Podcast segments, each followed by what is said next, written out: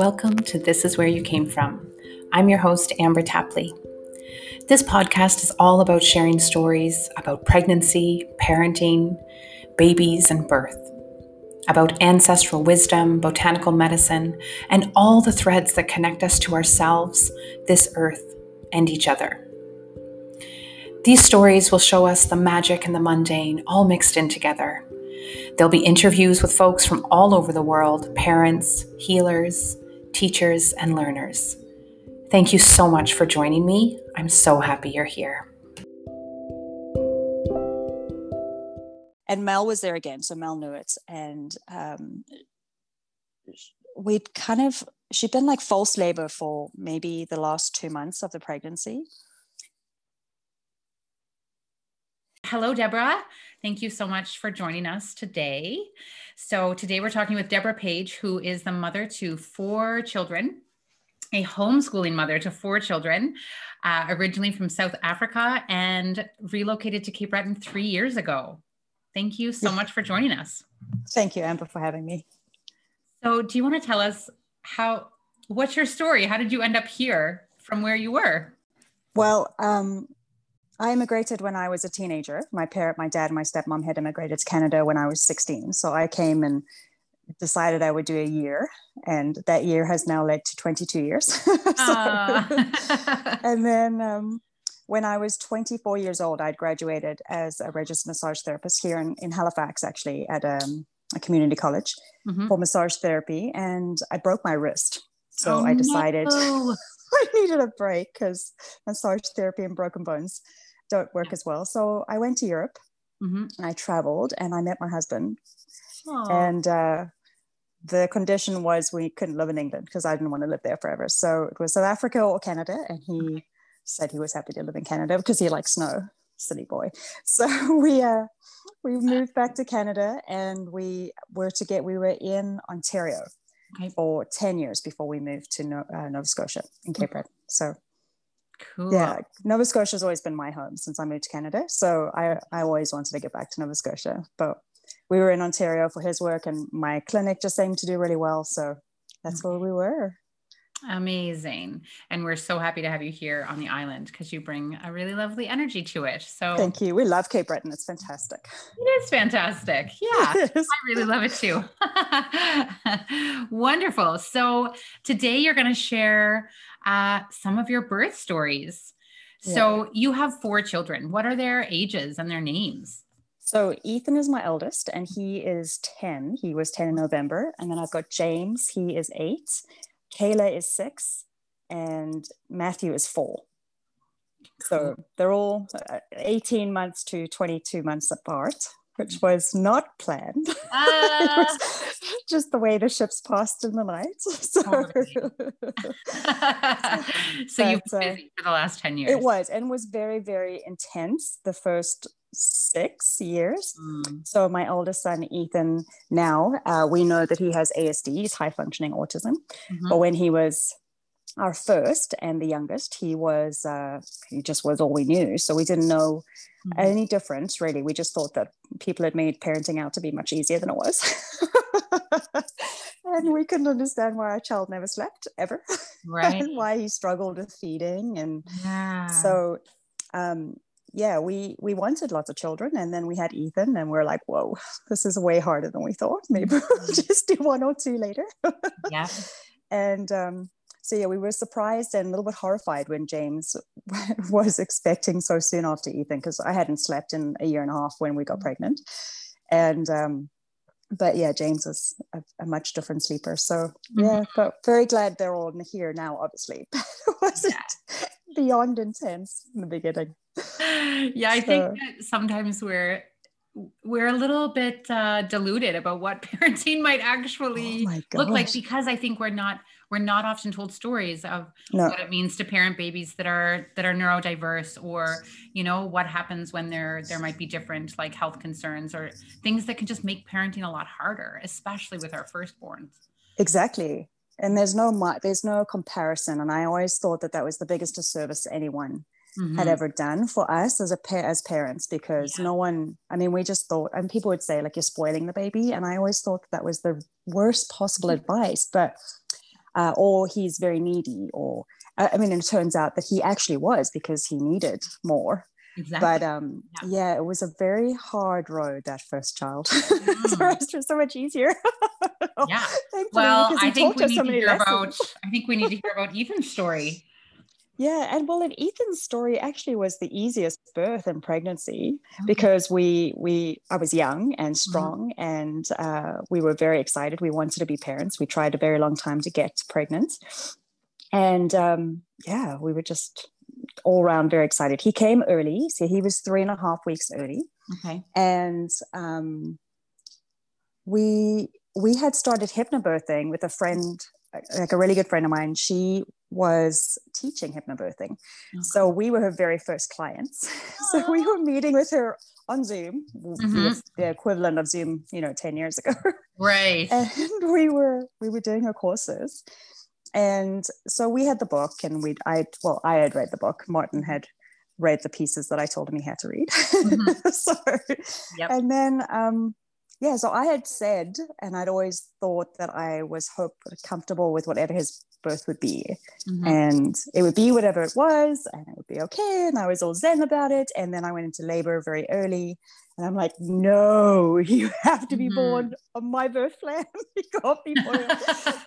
so I was driving to the hospital. I went into labor at midnight and at like 12:45 the midwife said come to the hospital mm-hmm. and when i got in the car i was like i haven't even packed a bag or anything because i was so mm. comfortable that this baby would be born exactly yep. according to plan even though i kept saying whatever will be will be i lied i lied 100% and we are driving to the hospital and i just cried i'm like i don't want this baby in the hospital hospitals are for sick people mm.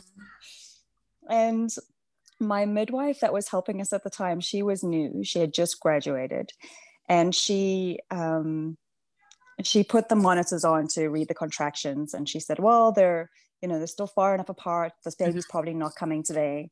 And so I stood up to leave and my waters broke. Oh. I was like, oh. no, there's still time to get home. And she's yep. like, yeah, you can't leave. And I'm like, yeah, I can. I was still so determined that we were going to go home and have my home birth. Mm-hmm. And um, yeah, no, I was vetoed. So oh no. there was yeah, it wasn't a suggestion. It was your water's broken. We can't you can't leave now because anything could happen yeah so and uh, you know my husband was also a first time dad and he mm-hmm. really wasn't overly comfortable with the home birth in the first place. I right. convinced him. So now we were in the hospital. We were not leaving. He was not right. going anywhere with me. Gotcha. So um, it was very, very fast labor. So I was expecting, you know, first baby to be long and slow and mm-hmm. uh, he was not. So from beginning to end was six hours for my Whoa. first baby and he was turned so it was all back labor and i had not anticipated that so i was actually quite upset with myself for being in pain yeah. because i was so convinced that like i was going to hypnobirth myself through it and i was going to mind over matter and mm-hmm. everything was okay and i trust my body and all this but i was surprised at the intensity of the mm-hmm. low back mm-hmm. pain yeah. so i ended up laboring on the toilet most of the time in the hospital room Yep. And then um, the way that the, this midwifery clinic works in Ontario is that there's always two midwives. So there's your primary midwife who sees yep. you throughout the care, and then the secondary midwife who is there in case of emergencies, and also so there's one midwife for the baby, one midwife for the mom. Totally. So my second midwife arrived, and she, oh, she was she'd been doing it 30 years, and she just changed the energy of the space so differently. So she walked in she turned off the lights she took everything out of the room that was not absolutely essential for like me just to focus on birth yeah. she moved me from the toilet to a birthing stool okay. closer to the bed yeah. and um, yeah she just there was like music and she just changed the energy so she i mean she was very different to the new midwife who was you know intense with the energy that i was having mm-hmm. and then we i got up onto the bed and i was facing the back of the bed. So the head was almost in a, the bed was in a seated position, and I was I think I was on my hands and knees at that point. Mm-hmm. and um, felt this intense urge to push, and they were telling me to wait because I wasn't ready. Mm-hmm. So they had like all these hot compresses up against me, trying to stretch me and get me ready. Right. And um, there was no waiting, which is incredible because the urge to move through what your body wants to do, I had no idea that that was going to happen. And then I experienced the ring of fire. And then I was like, yep, I'm done. done, finished. Don't want to do this anymore. And I think, I mean, and that's something I've now spoken to moms about now, um, like pregnant moms, is that, mm-hmm. you know, mm-hmm. when no one talks about these things, like this urge that is so deep and primal to push you don't push you just it just happens mm-hmm. and this also this this ring of fire which you think is going to break you open from the inside out forever yeah. and that the baby will come out bit by bit you know what i mean like the head then the shoulders and this mm-hmm. intensity is going to go through the whole thing and it's literally once the head's out then it's over so I knew that for the next births. we're, not, we're not hanging out year long. You're, you're yep. out. so, um, yeah, and then my parents arrived at the hospital and we were out of it. We left the hospital within three hours. Wow. With this brand new baby. And we're like, oh my gosh, what do we do? Why did I out with this kid? Wow. So have so, you that, did you give birth at all in Cape Breton or was it all in Ontario? No, it was all in Ontario, which you know, I feel I feel very when I graduated massage therapy school mm-hmm. in Halifax 20 years ago, when I came when I graduated, I really was drawn to midwifery. Mm-hmm. But I had no intention of doing it in Halifax or Nova Scotia because they were so far behind. Mm-hmm. And massage therapy as a registered profession was just starting to get known. So I was still mm-hmm. trying to reestablish that whole mentality of masseuse and right. you know the sexual innuendos. So I was like, mm-hmm. I'm not going to do that. I've just spent far too long trying to accredit myself in a profession that's mm-hmm. that's you know is professional. Yeah. And it doesn't look like much has changed, unfortunately in 20 no, years, which is very sad. About, yeah, we, I mean, the like, official midwifery program started, um, gosh, it must be almost 12 years ago now. Um, the pilot program, which was, you know, to have midwifery introduced into three sites in, in Nova Scotia. Um, and it hasn't it hasn't extended it hasn't extended no. to yeah the rest of nova scotia so yeah it takes a very very very very long time for things to change here now that did that does mean that where there is um, the midwifery program, it is covered by MSI. So then people Good. have the, the, choice of either midwifery care or care with an obstetrician or a family doctor. But uh, yeah, we don't have it here yet.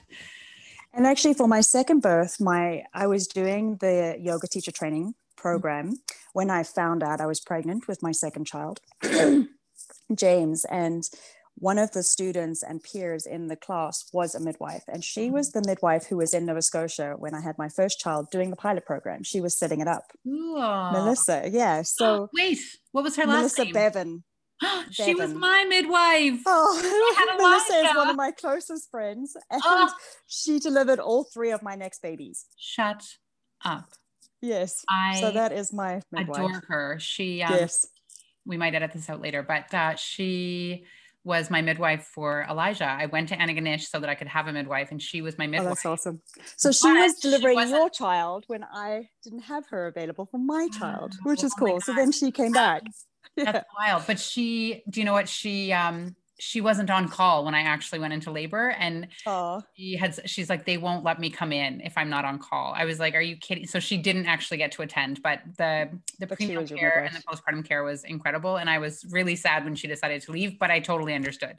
Um, well, so thank you for letting her go because she then came my oh, that's, so that's awesome. yeah, I don't, it wasn't a great, it just wasn't a great work environment for midwives. No yeah. No and i mean that's why she'd come because she loves nova scotia and she wanted it to become the profession here. So yeah we talked many years about that actually. So, oh. but so i met her during this yoga teacher training and i'm like oh, if i get pregnant again i want you to deliver my babies oh. not even knowing that i was actually already pregnant wow, that's amazing. Yes. So, okay, so you had Ethan, super short labor. How was your recovery? Like you went home after just a few hours with a brand new baby, first time parent. Yeah. How was that? It was surprisingly easier than I expected because he slept. Right. that was his only time sleeping in his whole life. when he was just a newborn. Okay. We're like, wow, like he doesn't do anything. He just sleeps there his first few days. And yeah. then my milk came in and then things got more difficult because he really did struggle to feed. I was a first time mom. I had inverted nipples. That was like mm-hmm. a whole, and I was so determined that I was going to right. give this child the best start. Yep. Because he was so young and so, so early. Mm-hmm. And um, he, between the two of us, we were just clueless. I had no idea how to latch him. He had no idea how to latch. So my husband and uh, Martin actually ended up being the most um, kind of essential part of our feeding success was because there were times where I'd wake up so engorged, just mm. sobbing, and I'm like, "Help me!" so he would latch, or he would express, or yeah, I seem to have milk for the whole neighborhood. There was just right. so much milk, and this little baby that couldn't drink it fast enough. Okay. And so that was that was a very tricky and very um, stressful time. And people kept saying, "Give him a soother," and I didn't want to because we weren't mm-hmm. established with our feeding. Yeah. And uh, and then he never slept. So mm. we would spend hours putting this poor little boy to sleep, mm-hmm. and he mm-hmm. would sleep for like 20 minutes and be awake again. So I slept with Ethan for the first two years on my body, vibrating and moving in an upright position. Mm-hmm. And um, so then when we had James, he his you know my focus in being a mom was still so much on hello mm-hmm. was still so much on Ethan. Mm-hmm. Um, but then you know you start to worry i have spoken to so many parents who feel the same way and it's amazing how much we worry about loving the second one. Yeah. Yeah. When when we're so invested in the first child. Mm-hmm. yeah and like when we when we found out we were pregnant i cried and i cried and i was like i, I, I just can't do another child. Like i'm so mm-hmm. tired so tapped out so we we didn't tell anyone we were even expecting for a whole month because i'm like i have to be in a place where i can say i'm expecting and smile and not burst into tears oh. and how awful that like we're not allowed that range of emotions when we discover no. that we're pregnant you know no and then people saying like if you know the baby will know you know somehow through i don't know osmosis that you didn't want them right that second so you know it's just all this stress and guilt mm. that you feel yeah. and then my mom came to visit and we were fighting quite a lot so there was all this like you know the baby will come out fighting the baby will come out fighting and um but James's pregnancy was very easy, besides being an exhausted, never sleeping mom of a, right. a one and a half year old. and I weaned Ethan because my nipples were too sore at the end. So I was mm. like a year and a half. I'm like, you're done. I need like mm-hmm. a month break before the next baby comes. Yeah. so I didn't want a tandem nurse. That had never no. intrigued yeah. me. I thought, I think people who do it are in, in phenomenal. Mm-hmm. I knew I was too tired yeah. to do that. And uh, James was born at home with midwife, with my midwife, yeah. Mel. Oh. And you know, we were friends, and we had been doing the yoga teacher training together. So we had mm-hmm. spoken much about like different yoga positions for birth, and.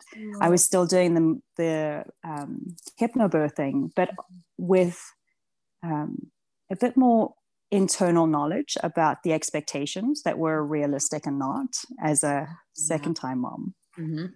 and yeah james you know we we knew he was coming i started to go into labor i trusted that what i was feeling was real mm-hmm. it was the mm-hmm. first time i hadn't had any idea and i'd even signed a disclaimer with my midwives that if he came early that i would not be going to the hospital because i just knew that i would be okay and that right. it was like and the, the disclaimer basically was they are saying if he's before 38 weeks, I should have him at the hospital. And I said, no, I signed that I'm taking that response. And he was, I think he was 38 and a half. So he was like three days before like the official right. clear zone. Yep. Um, but, you know, my husband's a first responder. I knew that my mm-hmm. midwives would take care of things. And I knew that I trusted that mm-hmm. things would be fine and I wouldn't be stupid. Yeah. Um, and he was born in a pool. And in my spare bedroom and there were things all over my wall with different hypnobirthing sayings and I had soft music on. I mean, really, it was the most ideal birth. Right. And it was quick. I think from start to finish was like two and a half hours. Whoa. And I was in the pool and I've I mean my photographer, I had a friend who's a photographer and she, mm. she came and she took photos during his birth. Oh my god.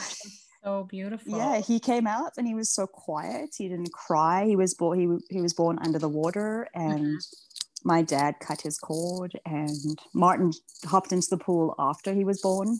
Mm-hmm. Like everything was honestly um, it was such a complete change and it was everything that i expected on my first birth plan that i had then let go of for the 2nd mm-hmm. one knowing that regardless of how the baby comes into the world i'm going to be there with my baby and it'll be okay mm. and uh, nice. was yeah, like around for the labor and delivery he went with my stepmother who did not want to be anywhere near the birth because she had heard me from outside the doors of the hospital and she's like never again will i listen to you cry like that and it was i mean now that i know it's just a i mean i have a daughter who has kayla has um, juvenile arthritis so that hearing your child in pain or fear mm-hmm. uh, is intense. And I can understand how that would be a very difficult thing to listen to.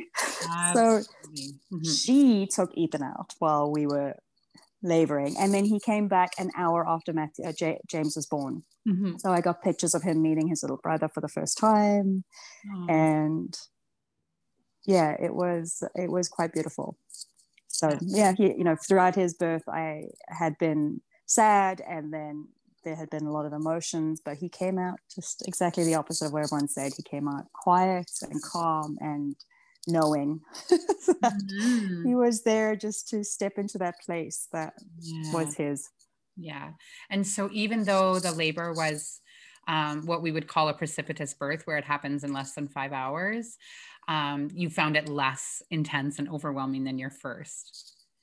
Yeah. Well, and you know, the hot water, wow, that made such a difference. And yeah. And even the, the birth pool wasn't ready. So I just said to Martin, I'm hopping in the bath while he was sorting it out. And I'm like, I'm gonna go, I'm gonna go and stretch and hang out and do my own thing without mm-hmm. you. Call me when it's ready. and and I I did. I mean, he was panicking because he was trying to get it all sorted out. oh, that's amazing. Yeah. And, and then so nice to be able to like just get out and go into your bed really was. And i had set up the bed you know the, the midwives give you instructions on how to set up the beds yep. that you you know and they clean everything and they sort everything out. And i mean they really just take care of everything. Mm-hmm. um, i birthed my baby that was all i did. And martin was my birthing partner and he was the person that informed everyone of my cat he was around for all of them too. He's been around since the beginning. My cat is busy shaking us out while we talk.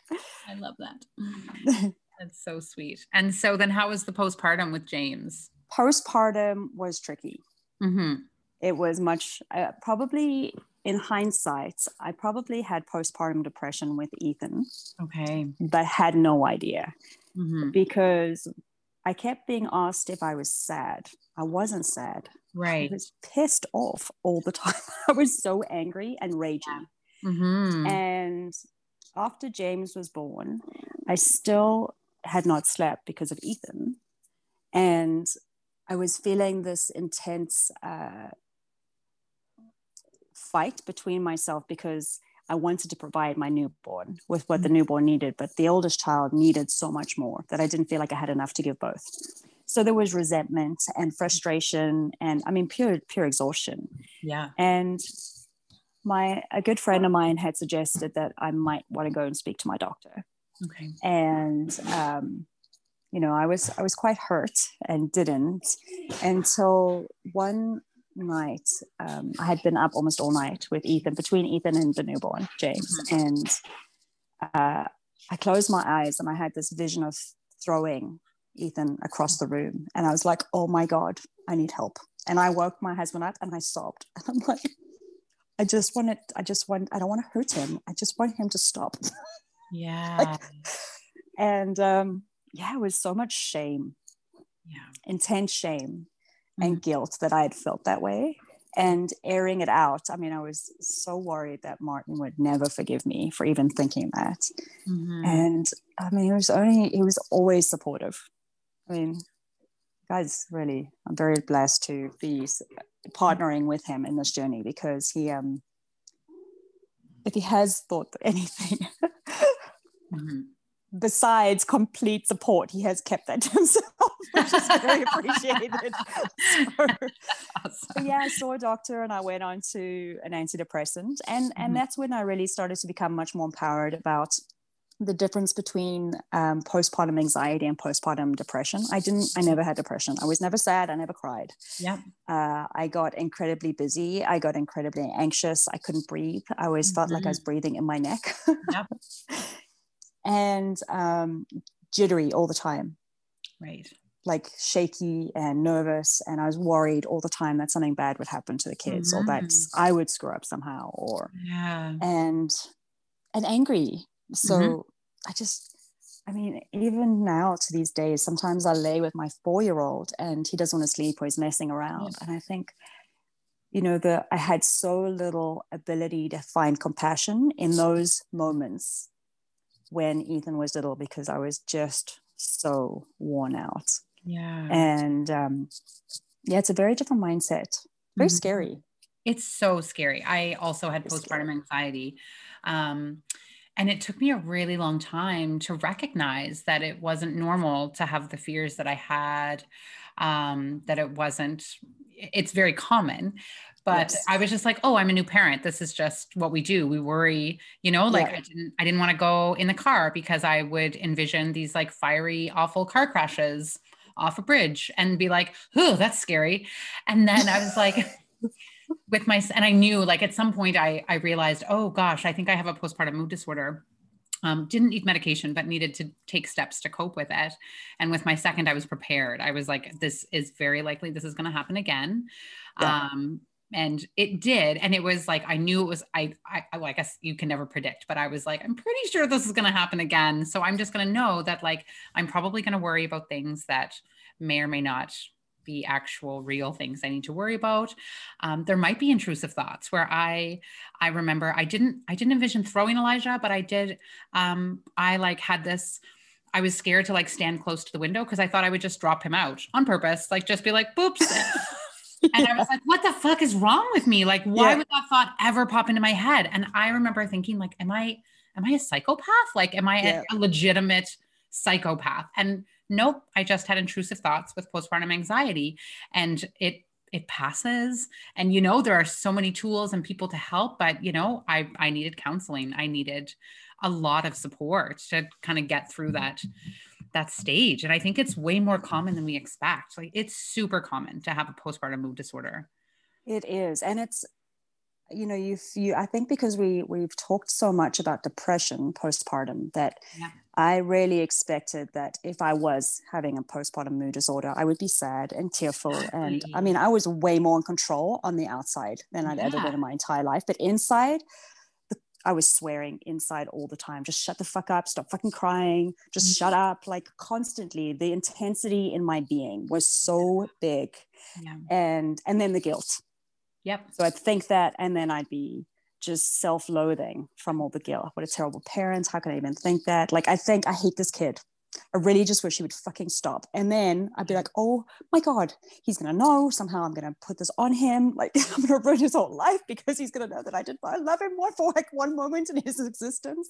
Mm. And um yeah so that was very intense the, the medication definitely helped and i got some psychological assessment uh, like i went and saw a counselor and mm-hmm. and then then we got pregnant with kayla and um, that was another surprise i wasn't expecting mm-hmm. to get pregnant again we actually at that point we are like we're done no more and then oops my cat just pulled my ear out and then um yeah i I just suddenly was wanting another baby. Yeah. And I probably was already pregnant when I was thinking that.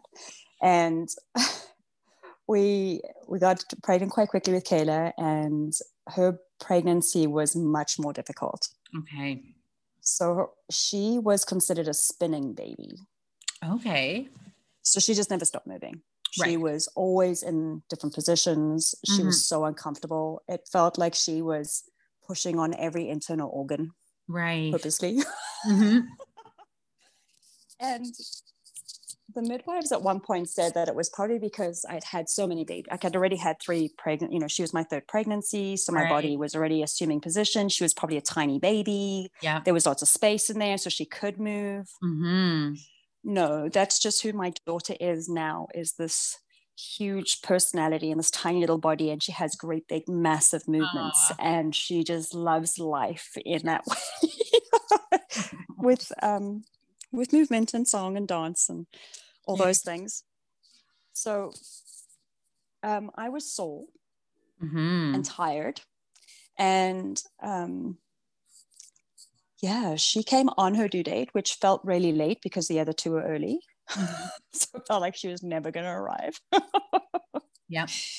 And um, we, right up until the end, the last like month, we had gone and had an ultrasound, I think once a week because she just kept changing position. She wouldn't yeah. engage in the right place.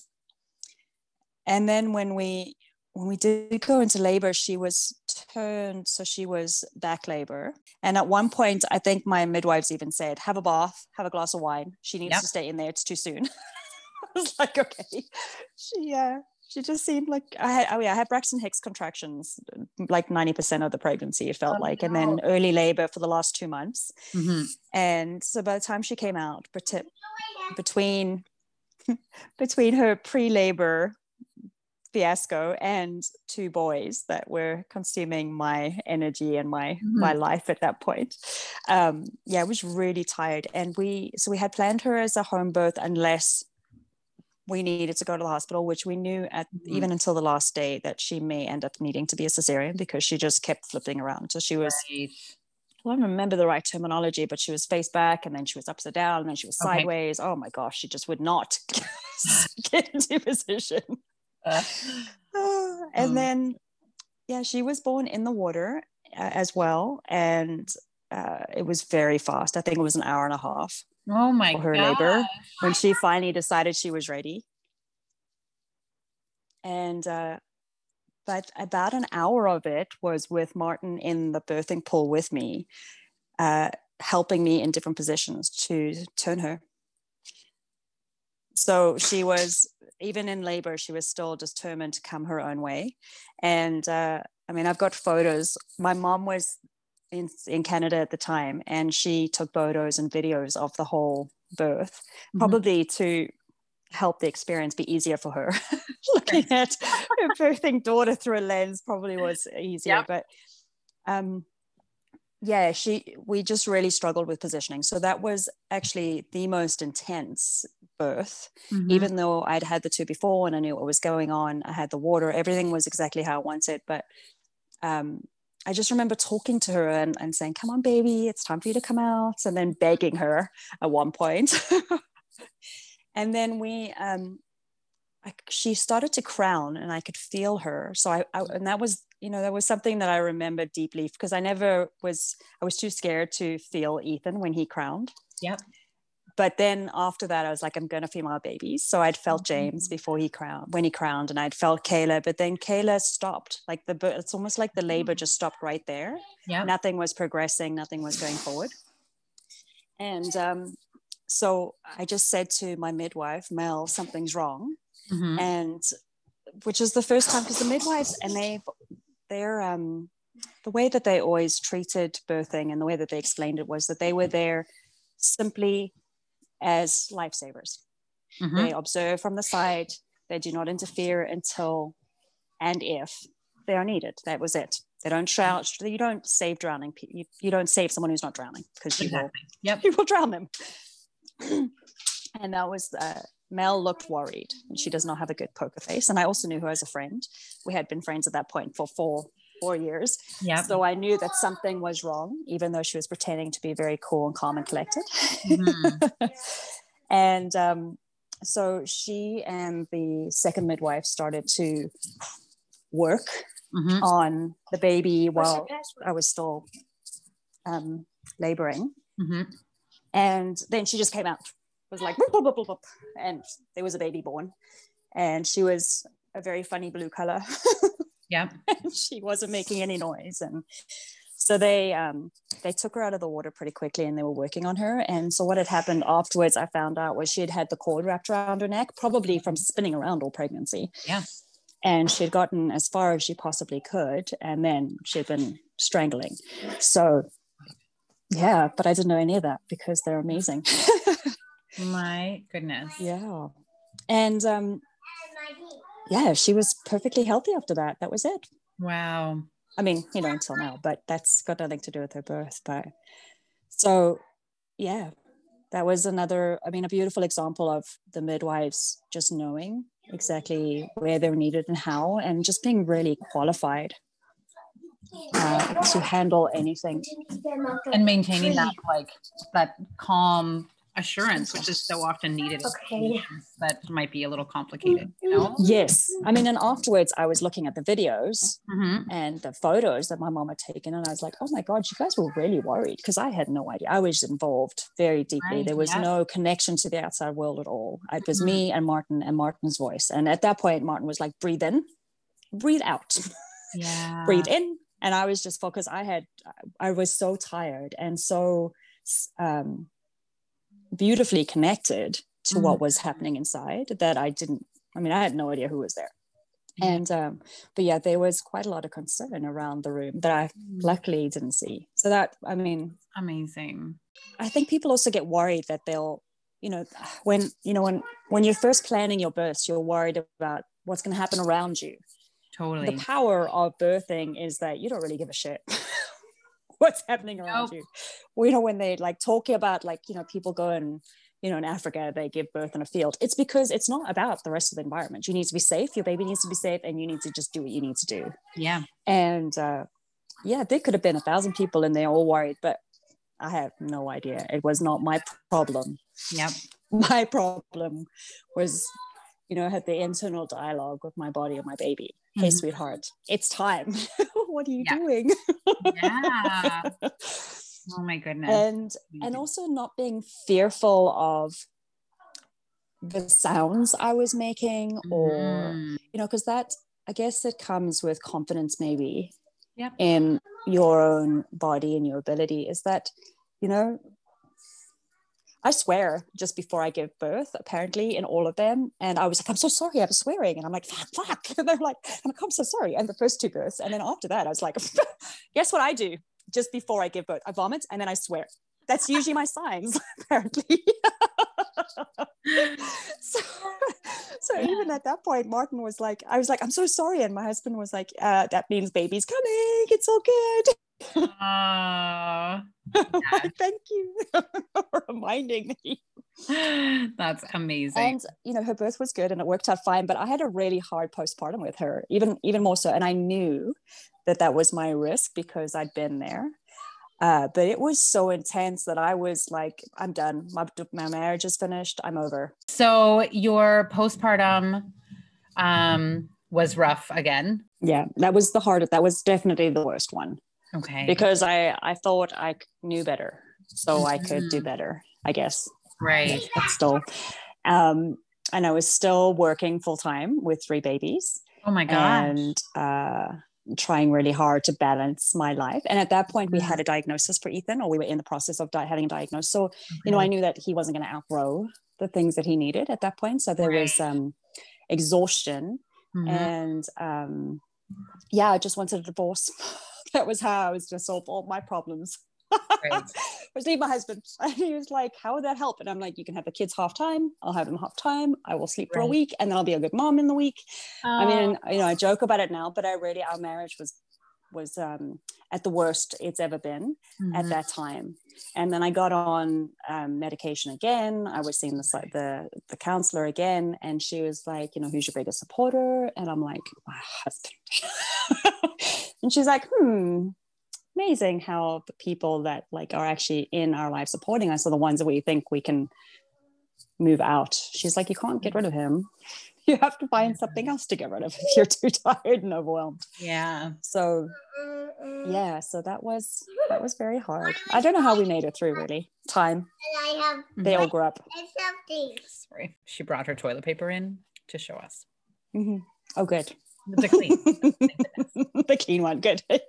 um, so then did you and Martin um did you like go for like couples counseling or no, I went for counseling and the medication started to help and I started to um I don't really know how I got through it really. I think the kids just started to get older and I got really, I had really great care. So um, Kayla and James at that point were in daycare with a um, home daycare right around the corner. So I could go and breastfeed between clients if I wanted to. Oh, and she was right there and she was wonderful. She actually was at Kayla's birth. So um, that made a big difference. Community support. I surrounded myself with lots of moms. Um, and, and Martin at the time was working as a volunteer firefighter, and his full time job was fire prevention in a small town. So he was on call 365 days a year. And um, I guess I just realized one day I said to him, You're so unreliable. And he was so hurt. And I'm like, It's not you, it's that the career that you're in that I 100% supported. Mm. I can't rely on you in my circle as a mom. Mm-hmm. Like when you're home that's great it's like a bonus but i can never rely on you being here constantly or full time or so i really had to right. it was a you know we've we've done a lot of work in our marriage since then mm-hmm. um, and he was also at a stage where his focus and goal was providing and protecting and supporting us and that meant working all the time so that mm-hmm. he could mm-hmm. bring in money to provide and provide, protect and i had thought we were going to this partnership you know equally in all levels which right. was my own naivety Mm. and um, he wasn't able to provide that i mean and you know he definitely provided and supported in the capacity that he could mm. um, but i didn't realize i would need the community support yeah and i didn't want to need the community support i was mm. determined that we would do it ourselves and that asking for help would be weak and i mean it took a lot of um, of moments of not managing, mm. burst into tears randomly when I was overwhelmed or not coping, and and and having to help get help mm-hmm. from friends and people who wanted to help. yeah, there's always people who want to help. Let them in. So it was about growth, really. Yeah, I think that's true. Yeah, I know. yeah. that's something I always try to teach. And people is- who have been there before, and I really believe we connect with mm-hmm. people. We connect with people that I think we are meant to either learn from or teach. Mm-hmm. And you know, I am now connecting with people who are either parents or who are young moms or who are going mm-hmm. through the same thing I've been through. Yeah. And I'm able to be there as mentor and guider and supporter the way that that I had in my life, except mm. I, you know, I, w- I wish in hindsight that I'd been able to graciously accept it quicker. yeah. Which, you know, is part of the journey. Yeah. it's not, is yeah. knowing that you're not weak totally. when you accept help. I think that's part of a lot of people's yeah. journeys. And I know um, I always make that a point when I'm working with people, either as their doula or their childbirth educator, that it is essential that we get used to asking for help, um, especially when we're feeling really resistant to it. Like, no, no, no, I should yeah. do this on my own. Like, if you find yourself being like, no, I should be able to, I should be able. Nope, nope. That is when you absolutely need to like shut that shit down and ask for help like right away you know? And and yeah. and get that like like the guilt and the shame out of it. Like there's just there's there's yeah. so much guilt and shame and, and most of it needs to go away because it's not serving anyone. It's not serving the kids. It's not serving us. Yeah and you know i think it's as a as a mom when you're in that place it's really important to figure out what it is you need Yes. I mean, and you can't keep saying I, I, it's a it's a trap. We get into this like rut of I don't know. I'm so overwhelmed. I don't know. I can't yeah. see. I can't see.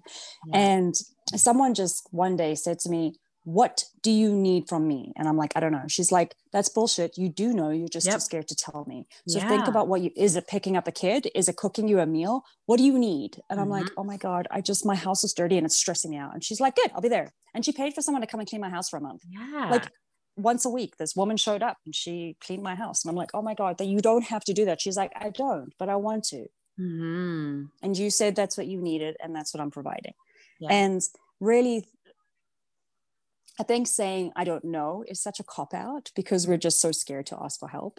Yeah. But it has to start there with what do you need? Like, because if someone is giving you help that you don't need, it makes it worse. Oh my God. Like, I don't want your food because exactly. every time you send me food, it has mushrooms in it and my husband won't eat the mushrooms. Then I'm listening to a bitch and I'm trying to feel, you know what I mean? Like, please don't cook me food. Yeah. Is a really valid thing. And so if someone says, I can help you buy and it doesn't help, then knowing that it's okay to say no thank you but you know what would be useful is a coffee. exactly. I know that's one thing that say, yeah I've if you got... come to visit me you have to bring me food because i'm starving all the time. Please bring me food. Yep. if you come bring me something from tins i don't care what it is. Yeah yeah. And it's hard sometimes when we're in the thick of it to be like what do i actually need? I don't know but if we sit for a moment and are still, we can actually be like, oh, what I really need right now is to take a bath. What I really need right now is to just like yes. go outside and not have a baby brush my teeth. me, you know, brush my teeth, yeah. whatever. Um, go for an hour and have coffee with a friend. Like there's so many things. But yeah, I know one client like really just wanted me to go over and cook a very specific muffin recipe. She wanted me to bake muffins for her. She's like, awesome. I really want these muffins. I really can't make them can you just come make these muffins? I'm like, yes, that would be wonderful. I'd love to help you in that way. And so I think, yeah, learning to ask for help and learning to ask for the help that you actually need is essential. And also, like, helping all the people around you know, like, hey, if you want to help, ask what I need, ask what's yes. helpful. Because, yeah, yeah, it looks different for everyone. And it, it really does. Yeah. And then, you know, obviously I had one more baby and he was super unexpected. Yeah. so we had already decided we were not having any more children. Martin had had a vasectomy booked, and um, we had to cancel it because his immigration came in and he was getting sworn in as a citizen the same day. So we're like, oh, oh well, we don't say no to the government. So. Ah. And then two more appointments were canceled because the doctor had emergencies. So we had three appointments canceled wow. before Matthew was born. Okay. And we'd use protection and I used the morning after pill he was meant to be here regardless. Wow. And after we got pregnant, my doctor's like, there's options. And I'm like, yeah, we, we took care of most of the options. That didn't work out. This kid is coming, whether we like it or not. oh my and, uh, gosh. Uh, yeah. And his, his birth was, he, he, he, he changed everything in many ways because I was mm-hmm. too, I was too much a mom at that point to be a full-time professional. Right. And he helped me see that and it mm. changed my whole identity and the story and my attachment to who I was. You know, me, I'm the massage therapist, I'm the business owner, I'm active in my community, and blah, blah, blah, blah, blah. Yeah. And then this fourth baby came in five years, and I'm like, yeah, I'm not sending my kids to school when they're sick. I'm not going to raise my kids yeah. on um, morning routine and evening routine like yeah. that's all i did was the horrible morning routine and the horrible evening routine and everyone else got to enjoy my children all the rest of the time. Yeah i, I know the struggle. in it. pay for these girl. things. Yeah it sucks. Like that's that's my life so right now. money and i never see my children and i have no money. That's awesome. Uh, yeah. So it is a real struggle. So yes he you know he was that uh the baby that that changed everything in that way. And he was born in an hour. Like Mel almost didn't make it. I called and I'm like, going into labor right now, jump in the pool. Martin's like, it's not ready. don't care. Move out my way. I'm hopping in. The baby's coming. uh, oh my god. And there was like, I don't know, I was looking at pictures now. There were like nine people at the house. I guess at that point I was like, yeah, sure, you want to see a birth? Come on over. it's not gonna take long. Come on over, I have a baby. And uh, then because he was so quick, I ended up in shock which oh I didn't know was a thing. Yeah. So Mel actually, this beautiful, gentle human being, was like, everyone out. I was like, oh wow, you're so intense. I love it. she literally kicked everyone out of my house. Uh, she made me she made me eat. Yeah. she just made me lay still. So yeah, she checked me about four times within like three days because yeah. yeah, I was in shock and I didn't know that was a thing.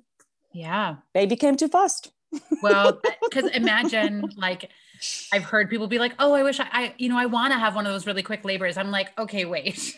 imagine going from 0 to 10 literally in, you know, a matter of minutes. Where normally, not yeah. normally because there's so many variations of normal, but like often we expect it to be a process that takes a little longer. So you have time to like get used to each stage that you're going through where like the precipitous precipitous births it's just like there's no time to actually no you can't stay on top of that. You know what I mean? It's just like bam, bam, yeah. bam, done. What? Well, Martin went like, to work at 8 a.m.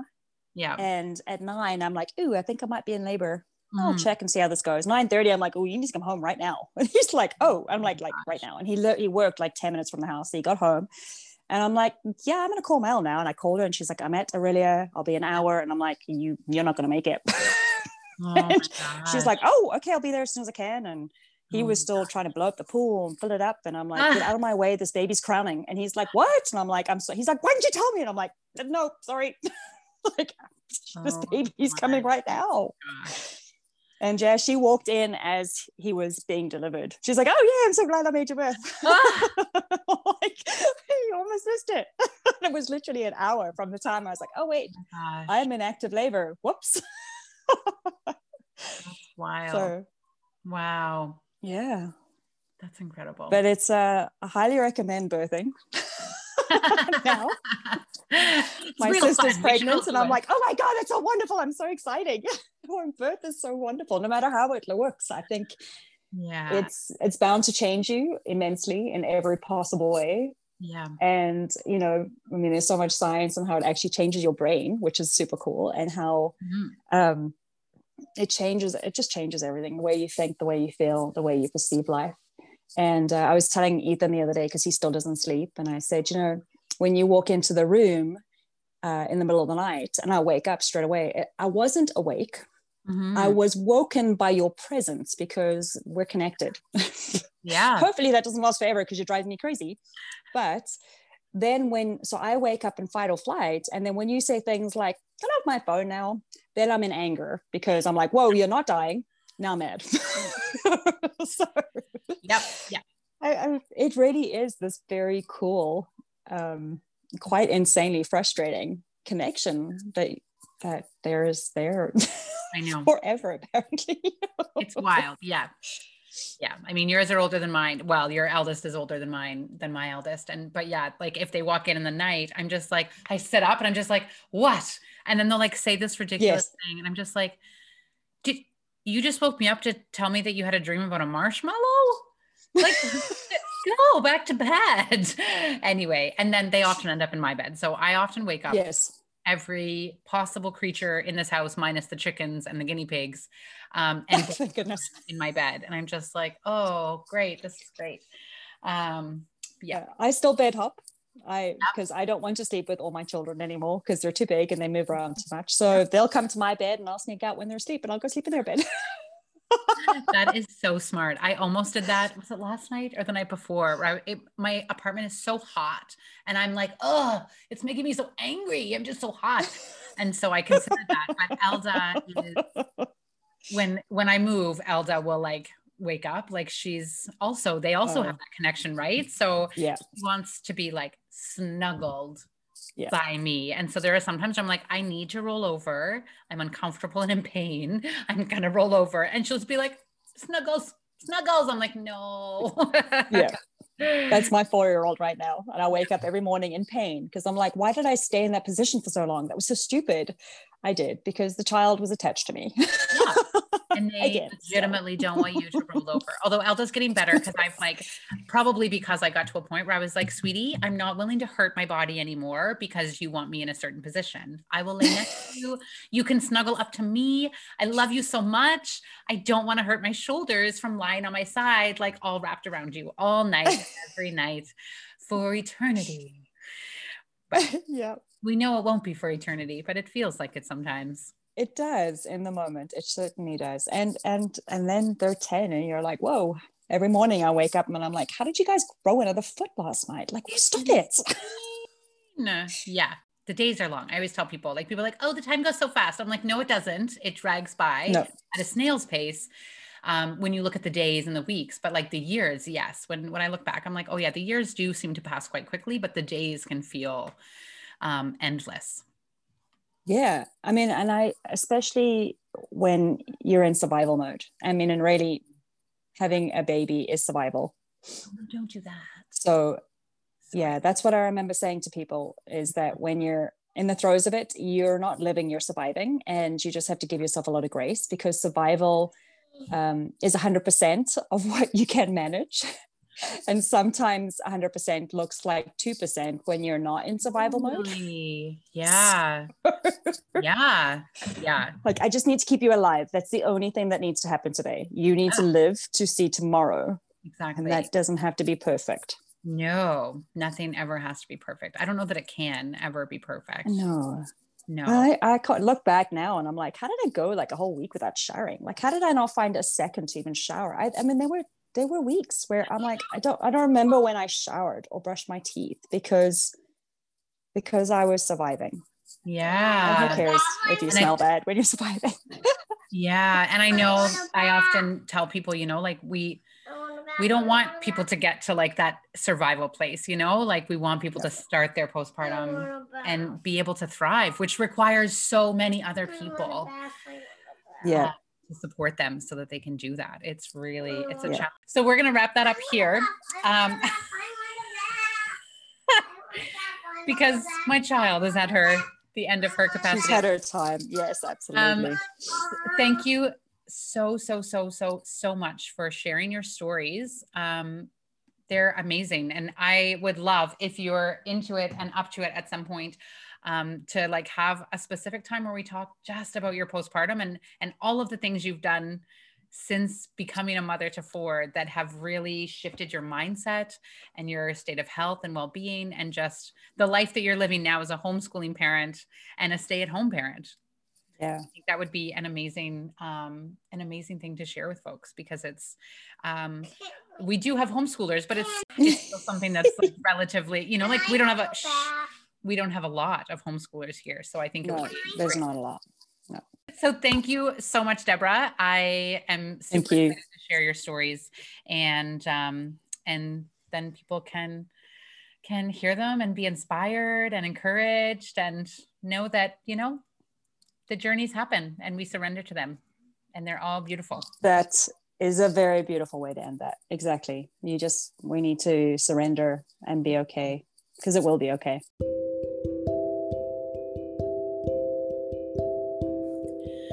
Thank you so much for joining me on This Is Where You Came From.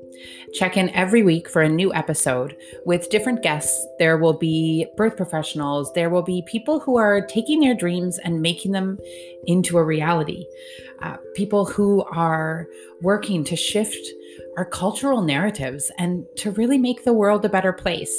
So I really hope that you find these conversations as inspiring and wonderful as I do, and that you can feel the sense of connection that we are working on cultivating. So, I thank you for listening. I thank you for being here. Please share with your friends if you find these conversations um, helpful to you in any way. And please follow us on Spotify and wherever else you find your podcasts. You can give us a follow on Instagram at This Is Where You Came From. And I look forward to further conversations. So enjoy, enjoy this time, and we'll see you next week.